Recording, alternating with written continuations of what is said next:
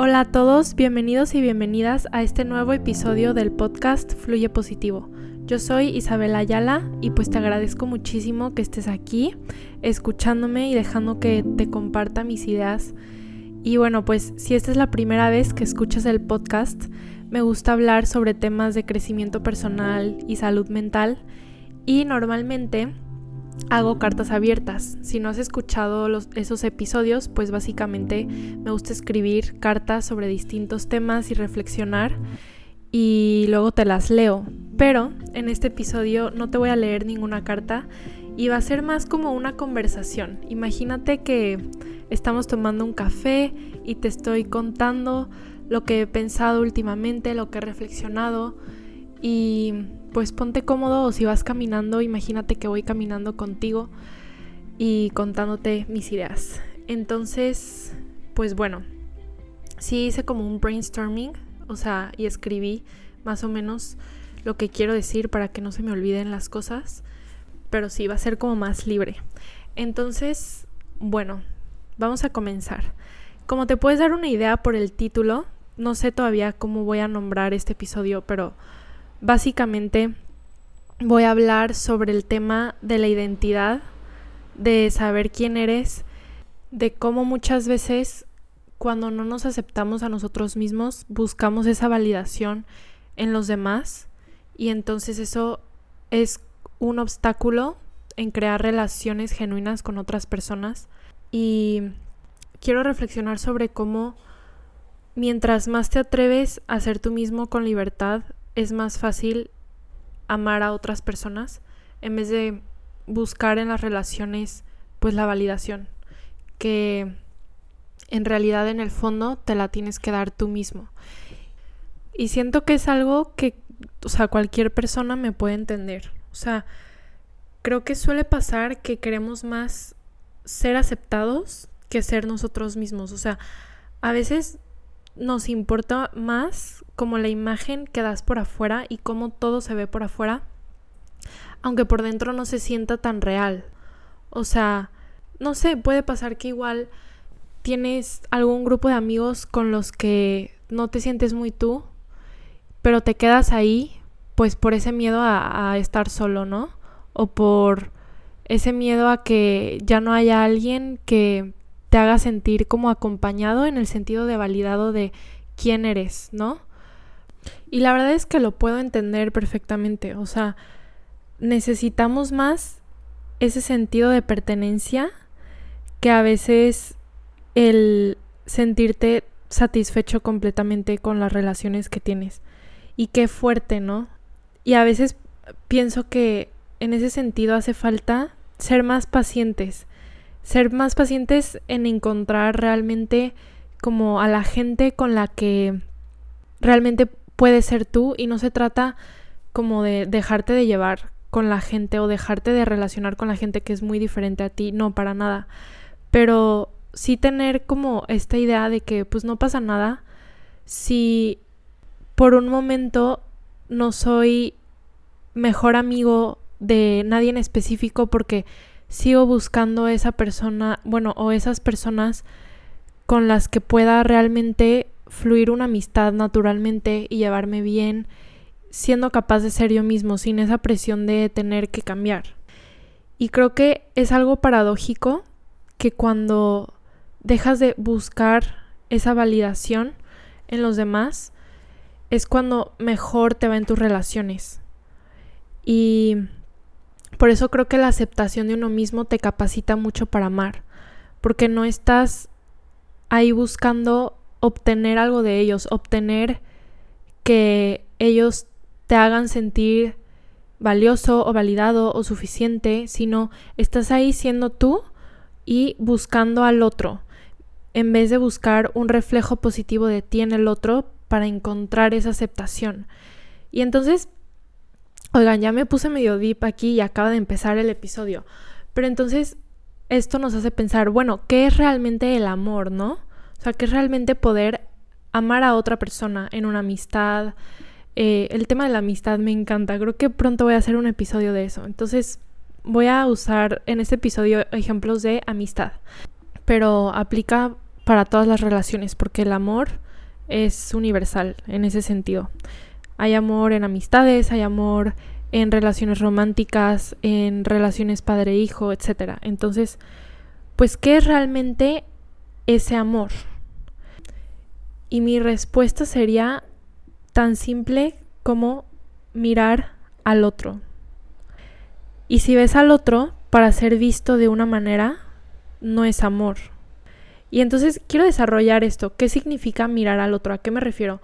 Pues mirar a otra persona no es solo ver, es mirar, es ser capaz de ver más allá de lo que se ve por fuera, de conocer a la otra persona con sus limitaciones, con sus talentos, con sus cosas buenas, con sus cosas malas, o sea, mirar realmente al otro por quien es en su totalidad, aunque no podamos siempre conocer a la otra persona totalmente, porque hay muchas cosas que hacen falta por descubrir, pero hasta donde se pueda, mirar a la otra persona y quererla, aceptarla, acogerla.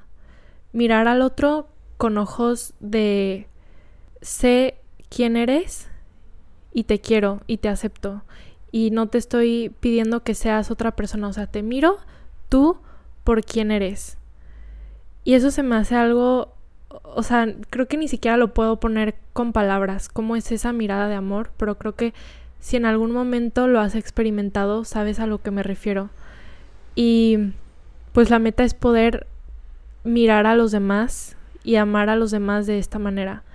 Y es también ser capaz de entender qué necesidades tienen, entender por qué hacen lo que hacen, o sea, y también siento que por eso es más fácil no juzgar cuando amas a alguien porque lo ves en su totalidad, lo miras en su totalidad y entiendes de que, ah, mira, esta forma en la que está actuando, que igual no es, no es lo ideal, igual está haciendo algo malo, pero lo entiendes porque dices, mira, viene desde esta herida que tiene, está actuando desde aquí.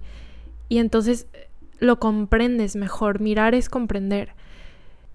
Y bueno, la verdad es que en este episodio no, no tenía la intención de hablar mucho del amor.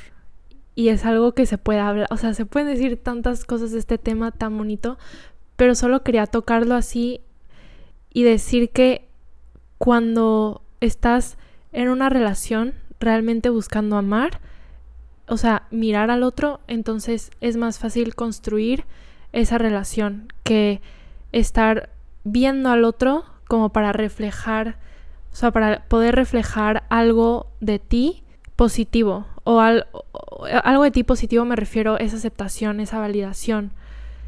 Si estás buscando un reflejo de ti en el otro, no eres capaz de mirarlo realmente, porque lo que quieres es un espejo, no no quieres a la persona como tal, no estás viendo a la persona como tal. Y sí quiero comentar que esto es diferente al hecho de que uno se conoce mejor a sí mismo también por medio de los demás, ¿ok? Porque pues en las relaciones también descubres partes de ti que existen, pero que igual a veces tú solo pues no las puedes descubrir, o sea, salen a la luz en el momento de relacionarte con los demás. Y esto, y no estoy hablando de esto, o sea, esto es otro hecho, esto es otra cosa diferente. Entonces, quería dar este disclaimer porque creo que las cosas se pueden a veces distorsionar o, o se pueden entender mal. Ok, entonces, ya dicho esto, quiero hablar sobre los people pleasers, que igual has escuchado este término, no sé si lo has escuchado antes, pero pues es como un personality, ah, un rasgo de la personalidad que literal tuve que googlear el significado porque me empecé a enredar explicando qué era, pero básicamente dice, alguien a quien le importa mucho si le agradan a otras personas y siempre quiere que los demás aprueben sus acciones. Y me encantó que el primer significado que me salió de Cambridge Dictionary era este, porque creo que, o sea, en la lengua común se habla mucho de que, ah, de que I'm such a people pleaser, de que así como intentando sentir, o sea, pretendiendo como que, ay, no, soy un people pleaser, pero por dentro es como que lo dicen porque sienten orgullo de eso, como si fuera algo bueno, porque por fuera se ve una persona que siempre está pendiente de cómo hacer que los demás se sientan cómodos en su presencia y como que pendiente de los demás, pero esto, a ver, esto por fuera se puede ver algo muy bueno, o sea, es algo muy bueno estar pendiente de las necesidades de los demás, estar pendiente de que los demás se sientan cómodos, pero lo que cambia con los people pleasers es que ellos los, lo hacen desde un lugar de querer ser aceptados y no tanto desde un lugar de querer entregarse y de querer amar. O sea, y por eso les genera angustia y por eso luego les genera burnout. Este, se queman, o sea, es gente que se angustia y se quema y que después de muchos años de vivir así, como queriendo cumplir con lo que los demás necesitan y con sus expectativas, se queman porque no lo están haciendo genuinamente por querer dar a los demás. Lo están haciendo porque creen que si no lo hacen, entonces no van a ser aceptados y queridos. Y esto es súper fuerte porque entonces te hace pensar, ah, ok, esto me quiere decir que solamente si yo doy, entonces voy a ser digno de ser amado. Y esto tiene como implicaciones muy fuertes porque te hace pensar, pues, ¿qué me hace digno de ser amado? O sea, soy digno de ser amado por quien soy y no tanto por lo que hago.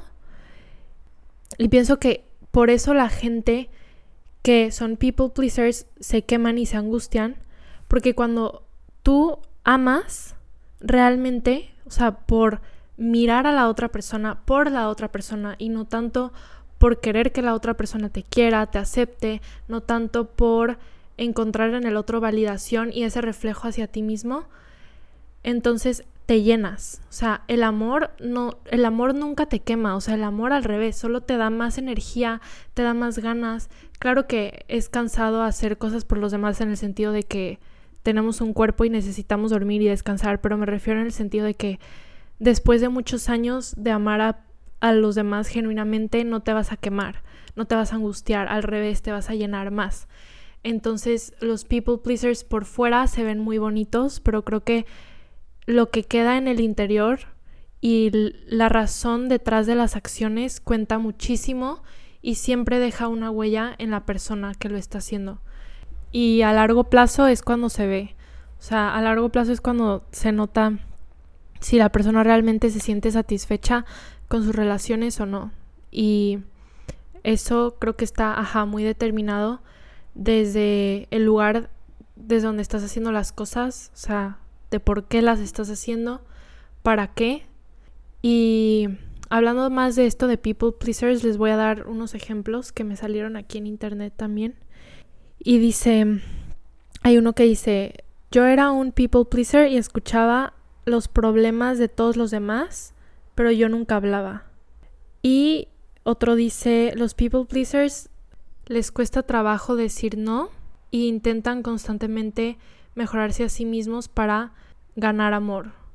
Y entonces, qué fuerte, ¿no? O sea, como que yo que hablo mucho de crecimiento personal, he pensado últimamente como si el crecimiento personal es muy importante, pero a veces el mayor paso que puedes dar en el crecimiento personal es aceptarte ahorita como eres con todas esas limitaciones que tienes. O sea, a veces eso es lo más grande, no tanto estar constantemente como debería de cambiar esto, debería de cambiar esto, así como pensando en qué puedo mejorar, en qué más puedo mejorar. En vez de solo descansar en paz contigo mismo y, y decir de que así soy y así me quiero. Porque así como, como soy yo, con mis defectos, pero también con muchas cosas buenas que tengo, los demás me pueden querer y no necesito cambiar todas estas cosas para entonces ya poder ser querido por los demás y poder ser digno de ser amado. Y creo que esto es algo que muchas personas hemos interiorizado inconscientemente porque vivimos en una sociedad como pues súper centrada en en la productividad, en lo que tú puedes dar, en hacer, hacer, hacer. Y entonces, luego, ¿qué, qué pasa, no sé, con las personas que por ejemplo, están enfermas y no pueden trabajar y no pueden dar algo a la sociedad en ese sentido, o las personas que dependen de otra persona físicamente para sobrevivir, o sea, como que entonces que no son dignos de ser amados porque no están dando nada y creo que dar y amar a veces es existir, o sea, y qué fuerte pensar esto, ¿no? Porque puedes amar solo siendo tú. O sea, yo pienso en las personas que quiero y los quiero literalmente, o sea, porque existen, o sea, porque son ellos. Y no estoy constantemente de que, ay, esa persona debería de cambiar esto. O, ay, no, esta persona, si fuera así, entonces como que ya me caería mejor. Y no, o sea, claro que hay cosas en los demás que no nos gustan y los demás también tienen cosas que igual no les encantan de nosotros mismos. Pero eso no significa que hasta que seas perfecto o hasta que otra persona sea perfecta, seremos dignos de querer ser amados y, validados. Y creo que este miedo al rechazo que muchos tenemos muchas veces nos limita mucho en esa libertad de ser uno mismo. Y entonces, cuando no vives con esa libertad, es más difícil crear esas relaciones genuinas. Querer cumplir tanto con las expectativas de los demás y vivir con miedo a decir algo que los vaya a ofender o algo que haga que no les caigas bien, te quita la libertad de ser tú mismo. O sea, y yo lo digo desde mi propia persona, o sea, aquí me estoy abriendo con ustedes y estoy siendo vulnerable al decirles que la verdad es que a mí a veces me cuesta algunas relaciones porque vivo con ese miedo de y si dije algo mal, y si se ofendieron, no manches, es que no los saludé bien, entonces van a pensar que soy una sangrona o y es como una ansiedad de verdad innecesaria, o sea, y, y creo que es parte de aprender a ver que uno, o sea, todos estamos pensando en nuestras propias cosas y en nuestras propias vidas. De verdad, o sea, todo el mundo está preocupado por cómo se ve ante los ojos de los demás y en ser aceptados por los demás y no están pensando tanto en ti y en que no le sonreíste perfectamente cuando saludaste a esa persona. O sea, ¿sabes? Como que las personas muchas veces no son de cristal. O sea, si, está, si se ofendieron, probablemente te lo van a decir. Y si no te lo dicen, entonces ellos, pues la verdad es que es su problema. O sea, porque también parte de aprender a crear relaciones fuertes y significativas con los demás es aprender a decir lo que piensas, obviamente con, con asertividad y con amabilidad y, y con respeto, pero por ese miedo a que no te quieran o a que piensen mal de ti, no te puedes guardar de decir, hey, esto me dolió, o oye, esto que hiciste generó en mí este sentimiento o, sabes, como que creo que es importante también saber expresar sin miedo a que te a que te vayan a rechazar o a que vayan a decir de que ay, no quiero ser amiga de esta persona, o sea, como que los amigos de verdad tienen esa libertad de decirse las cosas y qué a gusto poder vivir así, ¿sabes? O sea, creo que si te guardas demasiado las cosas, entonces hasta cierto punto pues no estás dejándote ser tú en las relaciones 100%, porque se va acumulando y te lo vas guardando y te lo vas guardando hasta que llega un punto en el que dices ya, o sea, ya no puedo y te empiezas a alejar de la persona. Igual esa persona hubiera sido alguien muy positivo, o sea, una hubiera sido una relación muy bonita con esa persona, una amistad muy bonita, pero te alejaste de esa persona o de esa amistad por no poder decir las cosas tal y como son, ¿sabes? Entonces, no sé, pienso que hay, hay un punto medio y no vas a estar diciéndole a la gente todo el tiempo cositas que te molestan de ellos porque, a ver, las personas no son perfectas y también hay cosas en ti que igual a los demás les molestan y, y parte de poder tener amigos y poder tener relaciones y en las familias todo es poder aceptar cositas que igual no te encantan del otro, pero yo me refiero eh, de decir las cosas de los demás que te hacen sentir mal cuando ya son más grandes y realmente pues te afectan, ¿sabes? Sin ese miedo a, al rechazo o a que te vayan a decir adiós, ¿sabes? Porque este miedo a ser uno mismo esconde debajo este miedo al rechazo. Pero si no eres tú con libertad, entonces renuncias a relaciones genuinas y profundas porque te encuentras con la soledad, con vivir superficialmente y a veces hasta se puede llegar a comprometer tu integridad con tal de quedar bien. Y pues quiero profundizar un poco en estas tres ideas. Nos encontramos con la soledad porque puedes estar rodeado de gente, pero si no eres tú mismo, si no te expresas tal y como espontáneamente lo harías, entonces te sientes solo, no estás conectando con los demás y no estás ni siquiera conectando con tú mismo, contigo mismo. O sea, y creo que la soledad se encuentra también mucho por falta de conexión con uno mismo y por falta de aceptación de uno mismo, ¿sabes? Entonces, creo que esta parte es muy importante, como que si tú te aceptas y te quieres, aunque estés físicamente solo, porque puedes estar en tu cuarto solo, no te vas a sentir, no vas a sentir la soledad, el peso de la soledad, ¿sabes? Y a veces poder encontrar la paz con uno mismo y poder saber estar con uno mismo te quita esa soledad que crees que se encuentra cuando no estás con los demás. Y no es así, o sea, te puedes sentir solo estando con otras personas o te puedes sentir 100% acompañado estando contigo solo. Porque creo que la soledad es falta de conexión más que falta de acompañamiento. Ok, entonces la otra idea era la de vivir superficialmente, o sea, vivir superficialmente es querer dar una imagen, vivir solo con, o sea, solo dándole importancia a la imagen, a lo que enseñas por fuera.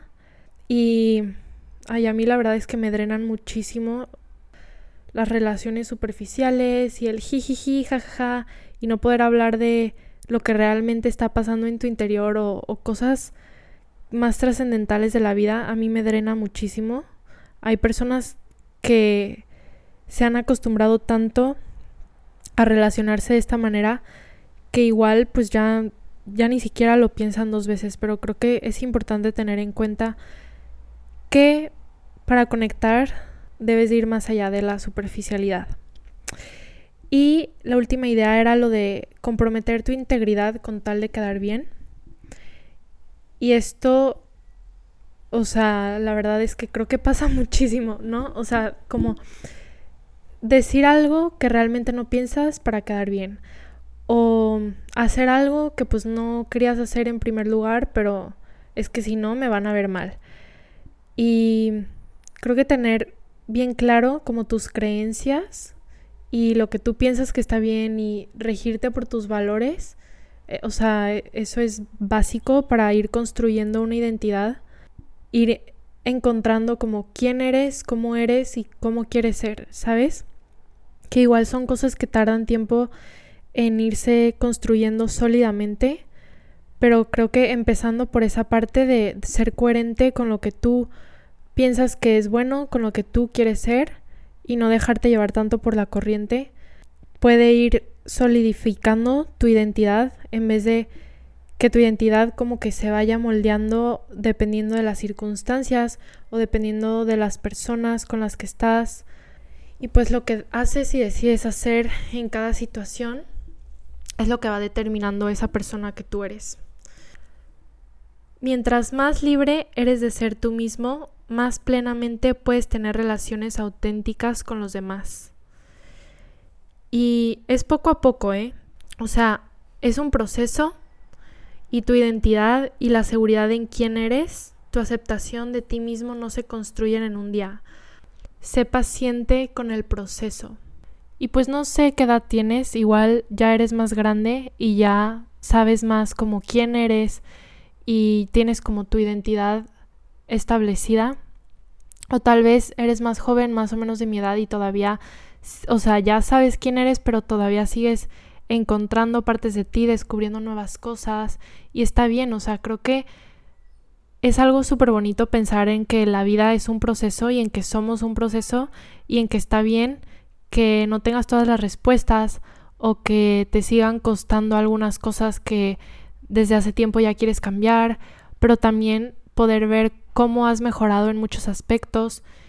Y, y nada, o sea, quiero terminar este episodio recalcando la idea que dije en algún momento, que era la de que a veces el paso más grande que podemos dar en crecimiento personal no es tanto ir cambiando una cosa que haces mal y luego otra cosa y luego otra cosa y ir como subiendo escaleras constantemente, eternamente y sentirte eternamente insatisfecho, ¿no? O sea, creo que a veces la escalera más grande que podemos subir es la de aceptarnos tal y como somos y así como tú puedes quererte a ti mismo con lo bueno, con lo malo, con todo, vas a poder querer a los demás también, con lo bueno, con lo malo, con todo. Porque ser dignos de ser amados es porque somos quienes somos. Entonces, bueno, muchísimas gracias por haberme escuchado. La verdad es que fue súper random este episodio. Dije como que mis ideas súper mezcladas. Espero que me haya dado a entender. La verdad que yo disfruté grabarlo. Fue como si me estuviera tomando un café contigo, aunque pues no tengo aquí tu presencia física para rebotar mis ideas contigo. Pero pues si quieres que hable de algún tema en específico, escríbeme en mi cuenta de Fluye Positivo en Instagram y dime de que, oye, podrías grabar un podcast sobre tal tema. Y bueno, pues si te gustó, compártelo con otras personas que crees que también les vaya a gustar. Mil gracias por haberme escuchado y nos vemos en el próximo episodio. Adiós.